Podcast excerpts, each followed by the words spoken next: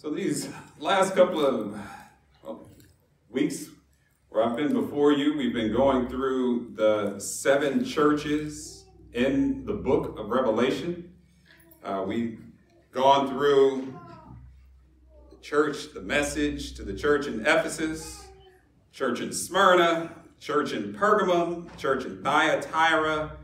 Today we, we reach the church in Sardis leaves us with uh, two more church in Philadelphia and Laodicea, which we hope, uh, should the Lord tarry, that we would come to in the next couple of weeks. But let us go to the Lord in prayer once again, and then we'll, we'll turn to our Bibles in Revelation chapter, chapter 3, verses 1 through 6. So let us pray. Father, we need your help even now. We need your spirit to open our minds and our hearts so that we may receive the food that is found in your holy word. Lord, would you convict us with your word?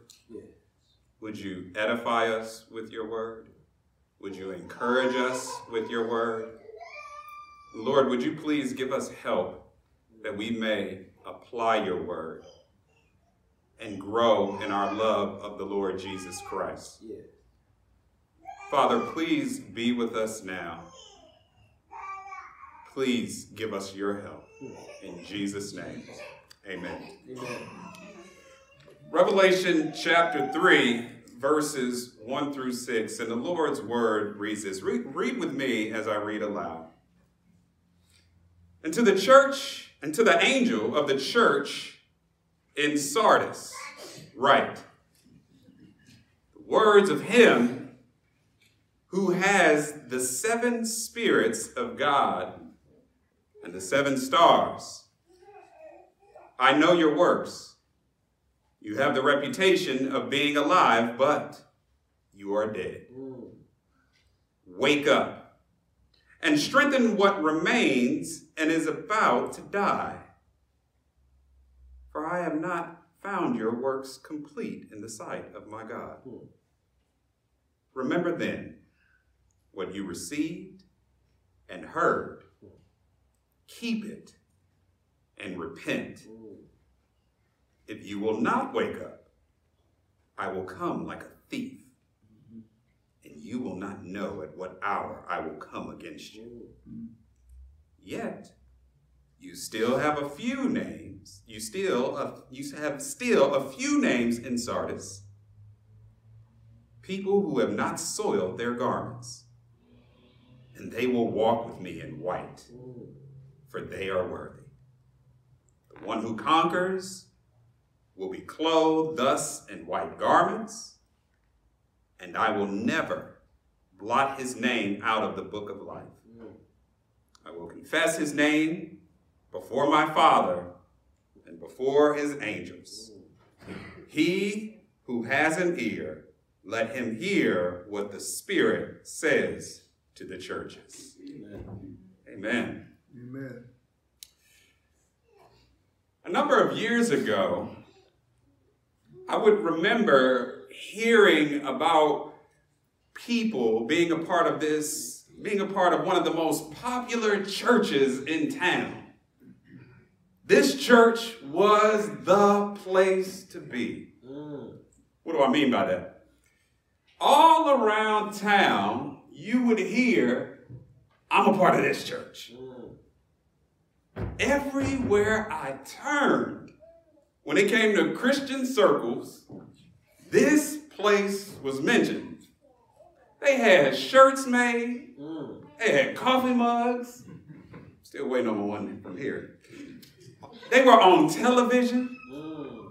They were on the radio, the internet, you name it. This church was the spot to be. Mm. Celebrities even knew about this church. And some were even members of the church. Missionary trips were being taken overseas, lavish and extravagant events during the holidays. And some people would go there simply for a place of belonging. Felt like they were a part. The church had a way of providing for people this sense of, I am a part of something great. If you belong to another church, the temptation was to compare your church to this church. The pastor was well known. He was the author of numerous books. He would smile and give you the sense of warmth and greeting every pastor should endeavor to give attendees. The names of the membership class and of the people joining in one week was enough to start its own local assembly. Mm. Now, there's nothing wrong with that, right? Right. Amen. Yeah, this was over five years ago. And people that I come across still refer to how the church used to look. Mm, mm. We are the church of this pastor and have seen hundreds come to know Jesus, yet the question is what are you doing now? Mm. This reliance on the church's past had affected the present. They were so consumed, people were referring back to what the church did years ago as opposed to what was the church doing now. This not only affected this church, but happened to the church in Sardis as well. They were depending off of their past to define their present inactivity. Mm. They didn't recognize it but they were dead. Friends, this temptation can affect us as well. And we do well to ask ourselves this heart searching question Is our church on the verge or being tempted with becoming dead? In this passage, the Apostle John gives three elements that should cause us to be vigilant or aware of the temptation of becoming a dead church. Three elements that should cause us to be watchful of the temptation of becoming a dead church. He does this by giving a rebuke in verse 1, a remedy in verses 2 through 4, and a reward in verses 5 and 6. A rebuke in verse 1, a remedy in verses 2 through 4, and a reward in verses 5 through 6. Let us begin with the first element as John gives a rebuke in verse 1. Verse 1 says, And to the angel, this is how he begins, a standard in his messages to the churches in Revelation. He says, And to the angel or the messenger, one who is a transcendent power, who carries out various missions or tasks for God. If you recall, some take this to be a human messenger, such as a pastor Others take this to mean an angelic being. For our purposes and our sake, we're just going to take this to mean an angel, the messenger of the church. This angel was specifically designated to this church, to a group of called or set apart believers for the purpose of worshiping and praising God. Mm, this church was located in Sardis. Now, here's where we set the scene. Where is Sardis? What was significant about Sardis? Sardis was the capital city in the province of Asia, which is modern day Turkey. It was the capital of the ancient Lydian Empire being passed successively to the Persians, to the Greeks, and Romans. Sardis was located about 50 miles east of Ephesus. And it was an important Christian center, but it was affected by its reliance upon past glory. For example, we've heard people say, now you know, back in my day, I was the best at fill in the blank. Mm. Reliance on past glory permeated this town. I lived in Los Angeles. Mm. And at the time, the Lakers in 2015 were horrible. But when you would talk to people around the city, all you would hear is about their former glory. Well, we won the championships back in the 80s with Magic and Kareem. Well, we won back to back championships with Kobe and Shaq. Well, we got 17 rings. Relying on past glory to make them appear great. Sardis was much like this. They were thriving and depending on outward appearance, but suffering from inner decay. It housed a huge temple of the Greek goddess Artemis, and the city prospered greatly and during the Roman period had between 60 to 100,000 residents. They were big off of appearance and image, but not substance. Mm. Quantity over quality. Mm-hmm. Known for their years of prior fame. There, in fact, was a famous cemetery site with graves of long dead kings. Mm. Now, just imagine today if somebody tried to get you to move to Detroit today because at one time Motown had arguably some of the greatest musicians and singers. This type of thinking invaded the church. Just because this city was great back in the day, therefore it makes them relevant.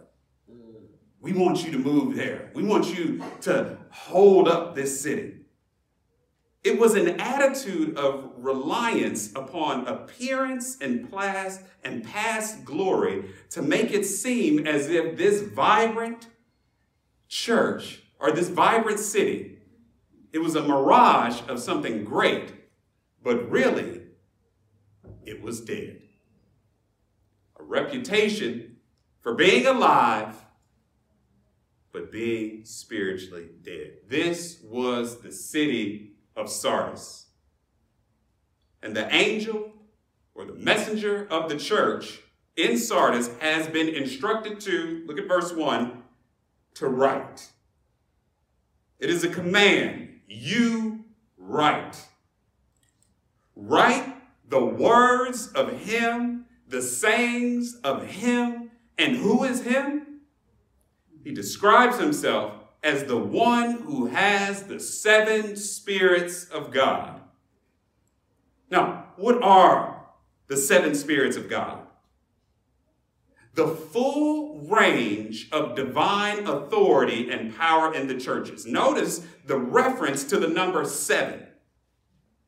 Seven is what many refer to as the number of completion, the completeness or the fullness of the Holy Spirit of God. It is divine in nature. Christ is mentioned earlier in Revelation chapter 1, verse 20, as having the seven stars in his right hand, seven golden lampstands, seven churches, and now seven spirits of God, and the seven stars. This angel is to write the words of Jesus. Amen. And what does Jesus have to say to this church? What could possibly Jesus have to say to this church? He says, I know your works. Mm-hmm.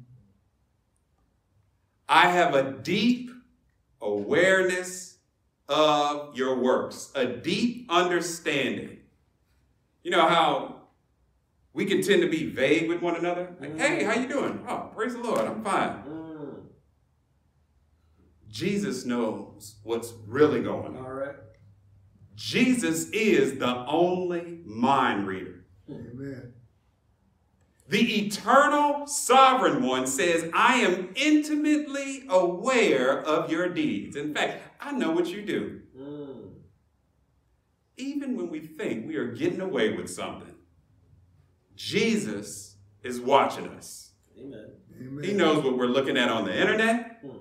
He knows what we're watching on TV. He knows what we are listening to. Even when we think no one else is around, Jesus is watching. Amen. He continues with, You have the reputation of being alive. That is, you have a name. You have recognition on the basis of performance. You have fame. This was a church that was known. Mm. They were known around the city for their works. You may even say it today in terms of they were known for their back to school drives, mm. their prison ministry, mm. their outreach, their food drives and pantries, mm. their blood drives, their health awareness, or let, us take it in another direction. They were known for their conferences, their protesting of abortion clinics, their numerous Twitter followers, their books, their blog articles. And these things aren't necessarily evil in and of themselves. People know who you are. All right. These things are good, right? Amen. Look at what he says next. But you are dead. Now, normally when we get a conjunction, it's you were dead in your sins and your trespasses, but God, right? Right. Not with this case here.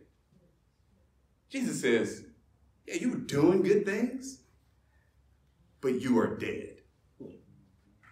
You are spiritually deficient. This church had flatlined. We can list off what you are known for, but inwardly you are a barren wasteland. In fact, your deeds actually show your weakness. The church was resting upon its past reputation. At one time, they sought to kill sin, but now, hey, the world is the world, so what are we going to do? They at one time evangelized and sought to teach the good news. They may have been known for their good doctrine. They may have acknowledged, they may have been acknowledged for their helping of the poor and all the things mentioned above, but Christ says, but you are dead. Doesn't just only affect the church at Sardis, but it can affect us as well. We do well to ask ourselves what constitutes my vigor, my vibrant attitude towards Christ?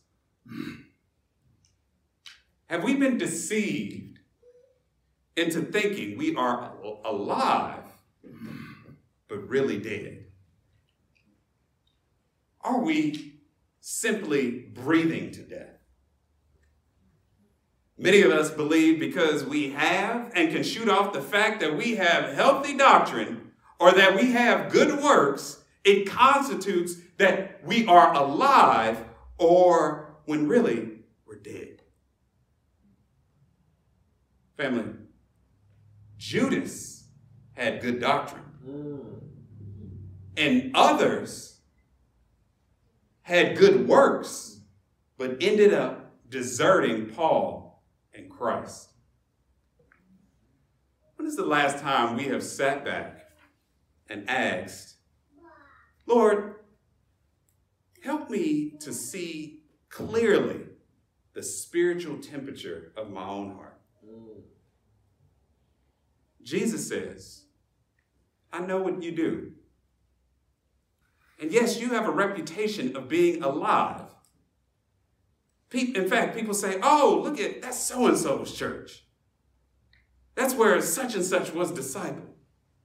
So I know it's a good church. They appear alive, but looks can be deceiving. Jesus has administered the rebuke in verse 1. Now, let's look at the remedy he provides in verses 2 through 3. Verse 2 says, Wake up! Hmm. This is a command. Some of you in here, wake up! Be continually alert. Right. Like you are asleep and your parent comes in and kicks the side of your bed. Wake up! Be in constant readiness. That's what they tell us in the military. You got to be ready because at any time, something can happen. Hmm. And what? What does Jesus tell them to do? He says, and strengthen what remains and is about to die. There are some things within the church that remain but are about to die. The church began in faithful service to the Lord, growing in faith, hope, and love, but something happened. Perhaps a slow drifting, a slowly moving away from the gospel orthodoxy and orthopraxy. Motivation had dwindled. It's like when the Lord first saves you and you are on fire for the Lord. But slowly, the fire starts to dim. You begin casually not talking about Jesus, not really wanting to go to church, read your Bible, pray, or even be around other believers. Why? Could be fear. Fear for maintain for, for maintaining a faithful Christian witness could bring about persecution. It's interesting because twice in its history, the city of Sardis had fallen enemy to had fallen to the enemy due to a lack of vigilance on the part of its defenders. Jesus says, you need to wake up. First, in order to be strengthened or build up, exercise those muscles of what remains and is about to die. And secondly, he says, For I have not found your works complete. Your work isn't done. Mm. Family, our work isn't done. Amen.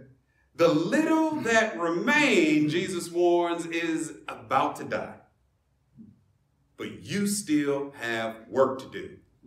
The candle has not completely burned out. You may have think you've done enough. People may acknowledge you for the work you've done in the community, the ability to teach sound doctrine or communicate it at one time, but you aren't finished. Mm.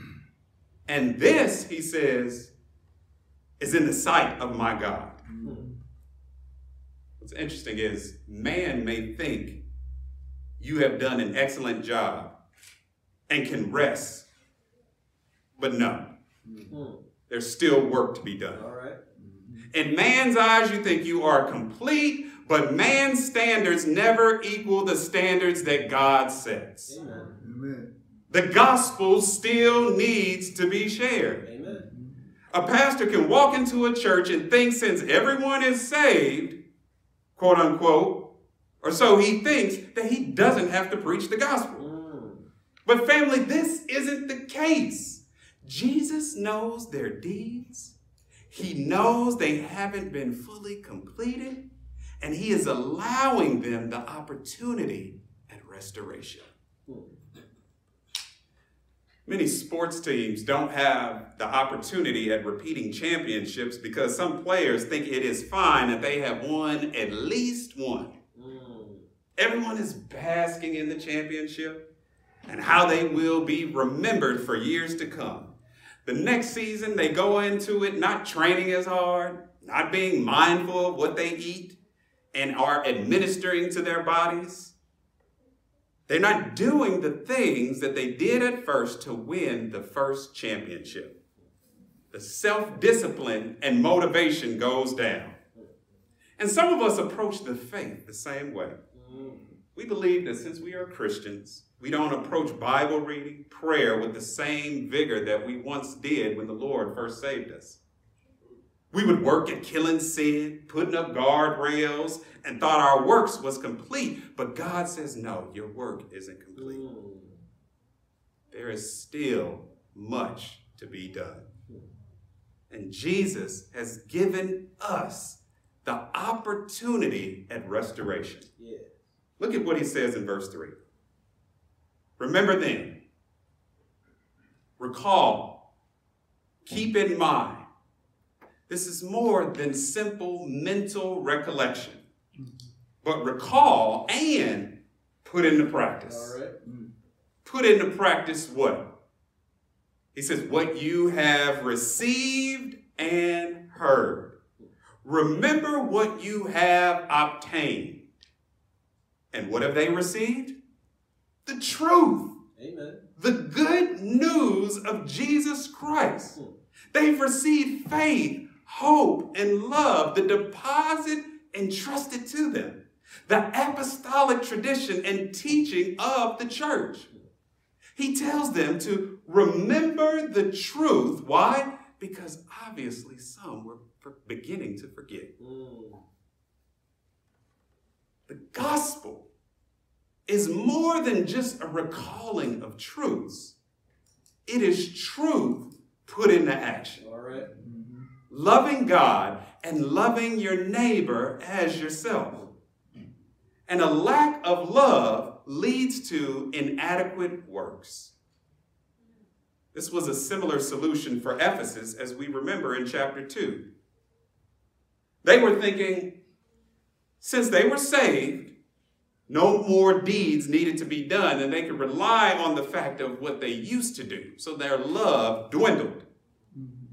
But God is calling each of us not simply to listen, but believe, remember, and act upon what we are hearing. Amen. He continues with keep it and repent.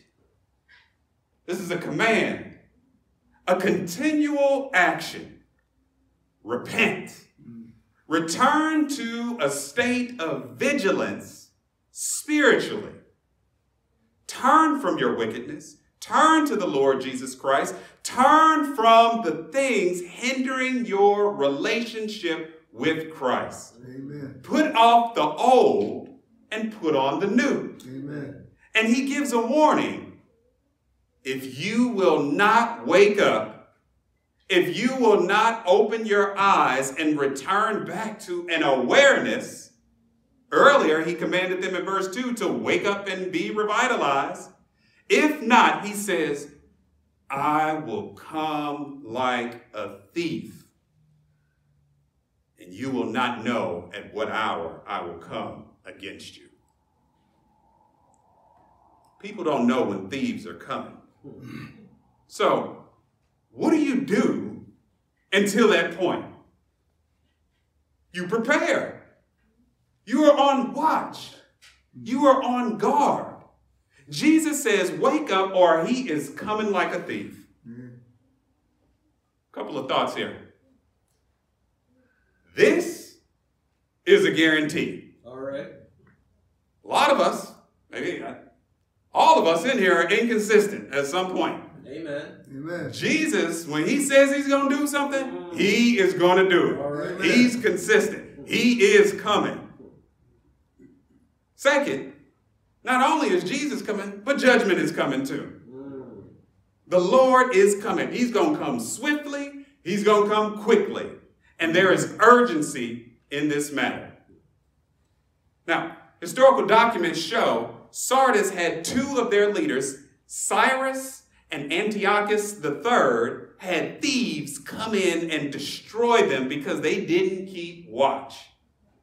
And the same will happen spiritually to the church of Sardis. Jesus will come like a thief. He says this also in regards to his second coming. Matthew chapter 24, verses 42 through 44. But know this that if the master of the house had known in what part of the night the thief was coming, he would have stayed awake and would not have let his house be broken into. Therefore, get this, he says, you also must be ready. For the Son of Man is coming at an hour you do not expect. Matthew 25, verse 13. Watch therefore, for you know neither the day nor the hour. Some of us today may be sleeping. You have not been keeping spiritual vigilance over your life. You may have even forgotten the spiritual vitality you once had, the passion for Jesus, the loving of his word and his people. Perhaps you've been caught into worldliness or selfishness, idols of your heart ruling, paying more attention to politics, money, fame, the latest headlines, more than you have been about the work of the Lord. Amen. Jesus has told this church to repent, and he is giving us the remedy in these verses. Mhm. I remember growing up, Robitussin, castor oil, and Father John's was the cure or the remedy for everything.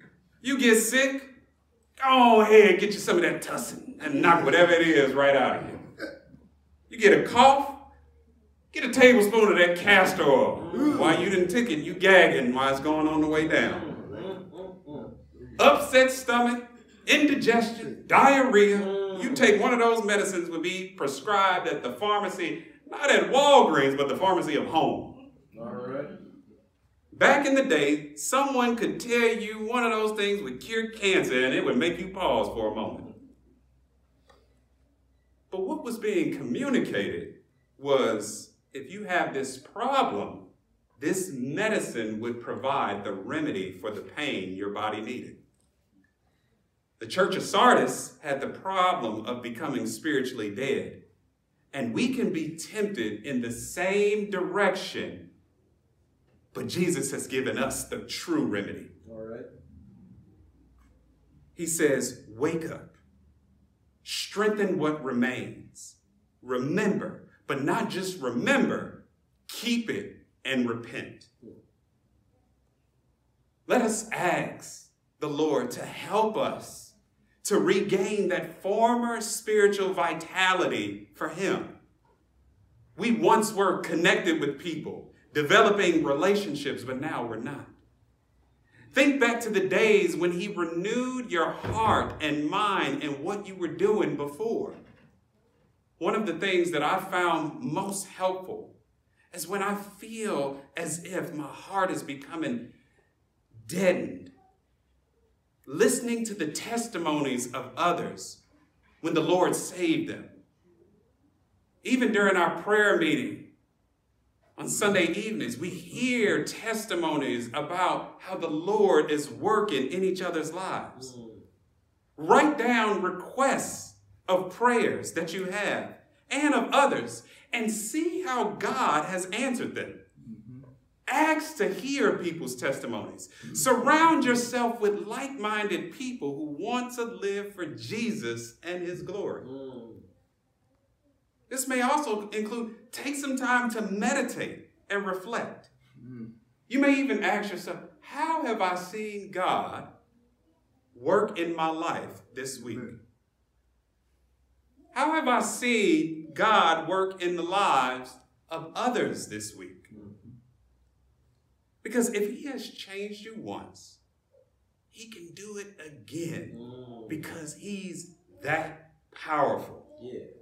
There are some amongst us, even here today, who are struggling in their faith, questioning so many things. You've forgotten that spiritual vigilance you once had, but God can restore you. Amen. Remember Sardis, remember Temple Hills, or else he will come like a thief. Amen. and you will not know at what hour he will come against you. Amen. He will visit the church in judgment. However, there's some encouragement. It was like a somber that came over, like, oh man.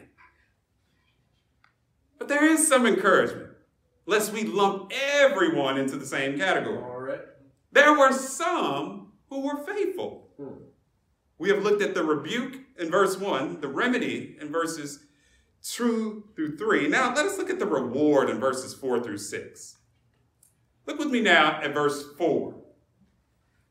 Verse 4 says this Yet you still have a few names in Sardis. All right, praise God moment. Not everyone is dead. Hmm. Not everyone is asleep. That's just like in here. Some of you are awake in here. Amen. Everybody ain't asleep. There are some who have persevered and endeavored to stay true to the faith. All right. Who are these names in Sardis? He goes on to say, people who have not soiled their garments. Mm. Now, why does Jesus mention their garments? Well, the people of Sardis was all too familiar with the garment industry as Sardis's garment industry was a major source of wealth. However, their spiritual garments had been blemished. They have been soiled. There are some, they are small in number, who have not caused their garments, their clothes, to be stained. They are without spot, wrinkle, or blemish. If your garments are not soiled, this is a symbol of a spotless life. Those who have not wandered into being unfaithful and disobedient in their ways, listening to the teachings of Christ, putting into practice what is learned, being obedient or vigilant towards healthy doctrine. Hmm. Look at the reward Jesus gives them. He says, and they will walk with me in white. Hmm. They will. Once again, this is a guarantee. This is a divine promise. They will walk. They will go about with me. They will be in the eternal presence of the divine Savior. Fellowshipping with Jesus in what? In white. In bright and shining. The Father is wearing white in Daniel chapter 7. Jesus appears in white in Matthew chapter 17, a sign of purity, vibrant spiritual life, holiness emulating Christ, remaining faithful in the midst of external pressures from the world and internal pressures from false teachers and their movements. They will be in the presence of the Savior. Why? He says, for they are worthy. Hmm. He goes on in verse 5 to say, the one who conquers or the one who overcomes, not everyone will fall prey to soiled garments. Amen. They will be clothed, they will be covered in white. They will be pure, radiant garments. This is the clothing appropriate for the heavenly state. You won't be worried about whether it comes from Target, Gap, Banana Republic, or Old Navy. All right. Amen. The conqueror will walk with Jesus in white. And mm-hmm. guess what else? Jesus gives two promises. Amen. The first, and I will never blot out his I will never blot his name out of the book of life. The overcomers' names will never be erased. Hmm. They will be guaranteed eternal life.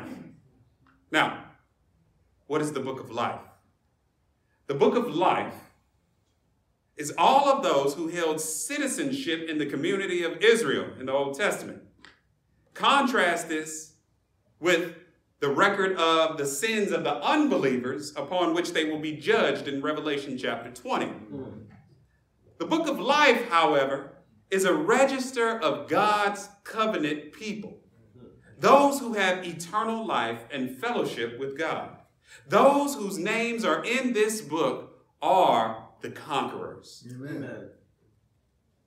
And whose names are in this book? All right, get closer. I'm going to tell you. The ones who are faithful until the end. All right. This past week,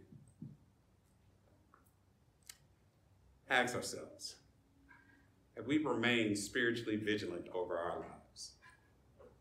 Despite the trials, the hardships that have gone on, do we still possess that desire to remain faithful? Or do we want to give up and throw in the towel?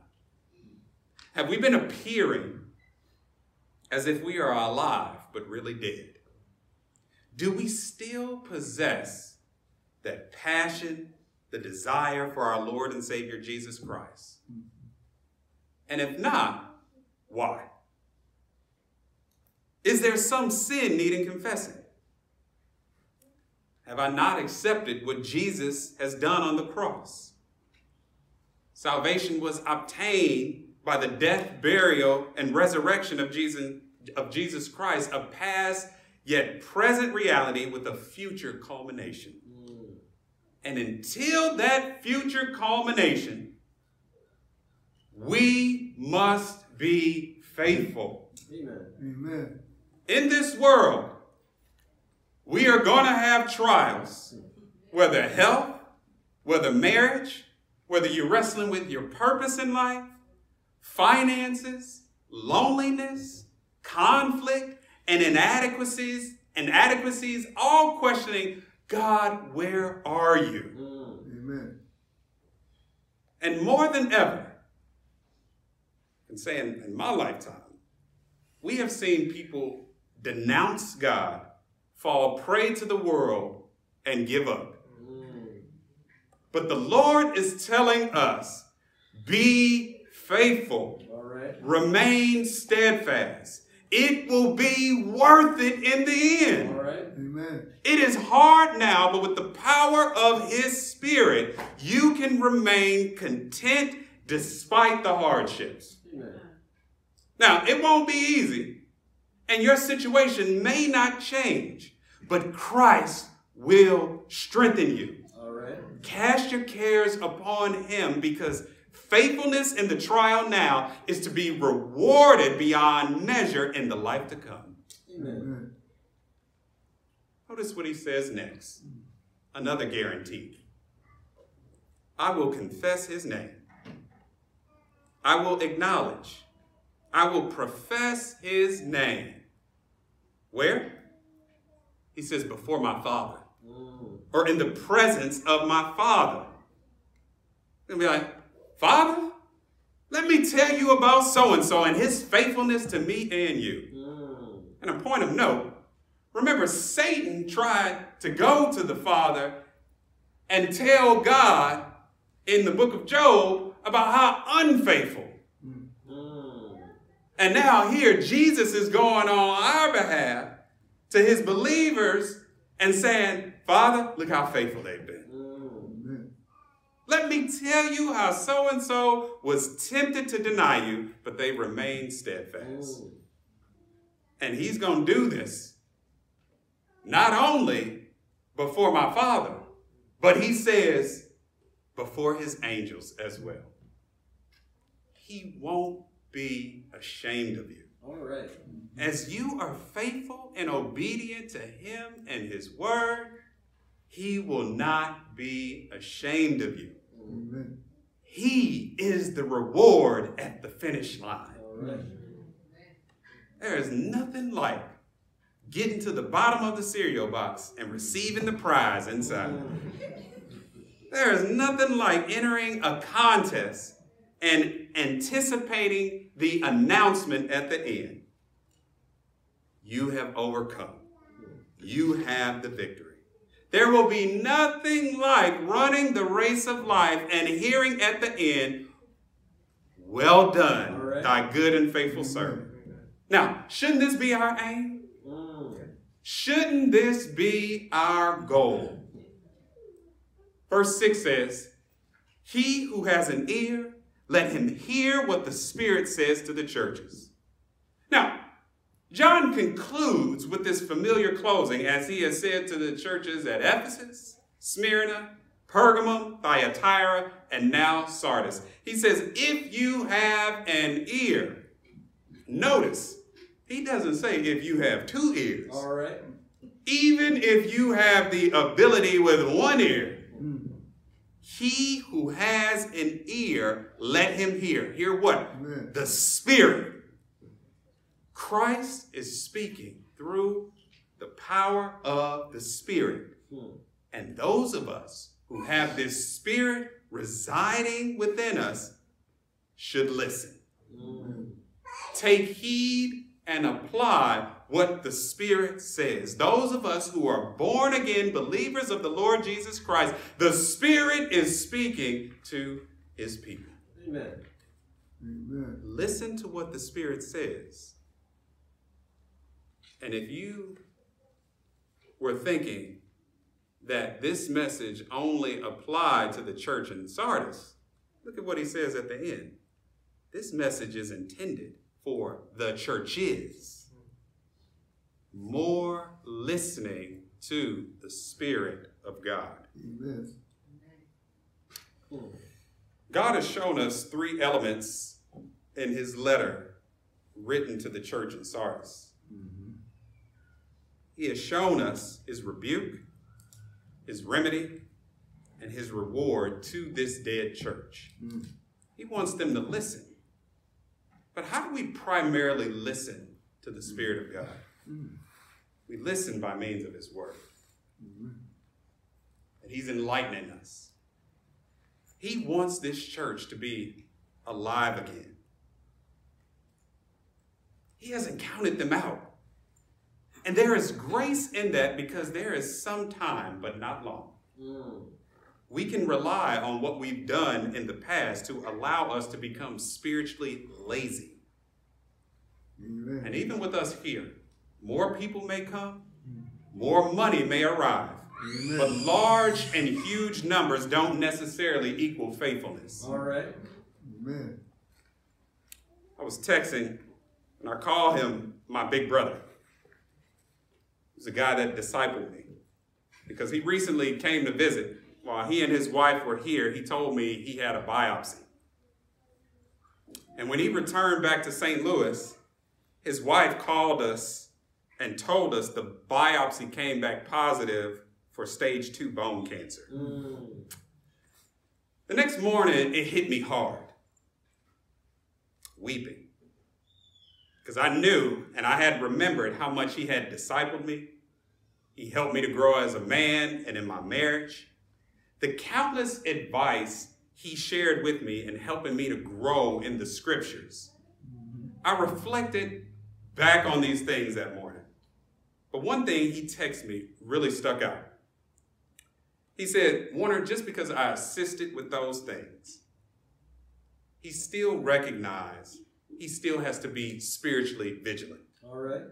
In other words, his job is not complete. He told me, I may have cancer, but there is still kingdom business needing to be done until my final breath. All right. Amen. And until the Lord removes us from this earth, hmm. we still have a job to do. Amen. We have been entrusted with the truth.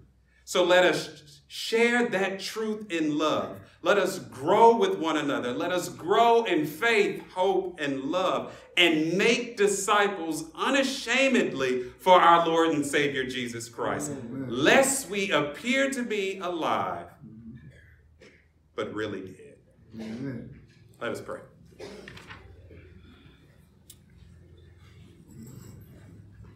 Father, it is with our earnestness that we ask you to help us. We need your help in being spiritually alive. Lord, we've had moments where we appear to be alive, but we're slowly drifting away. Lord, would you please help us? Invigorate our minds and our hearts. Help us to get back to that place where we were on fire for you. We need your help, even today. In Jesus' name, Jesus. Amen. amen. Amen.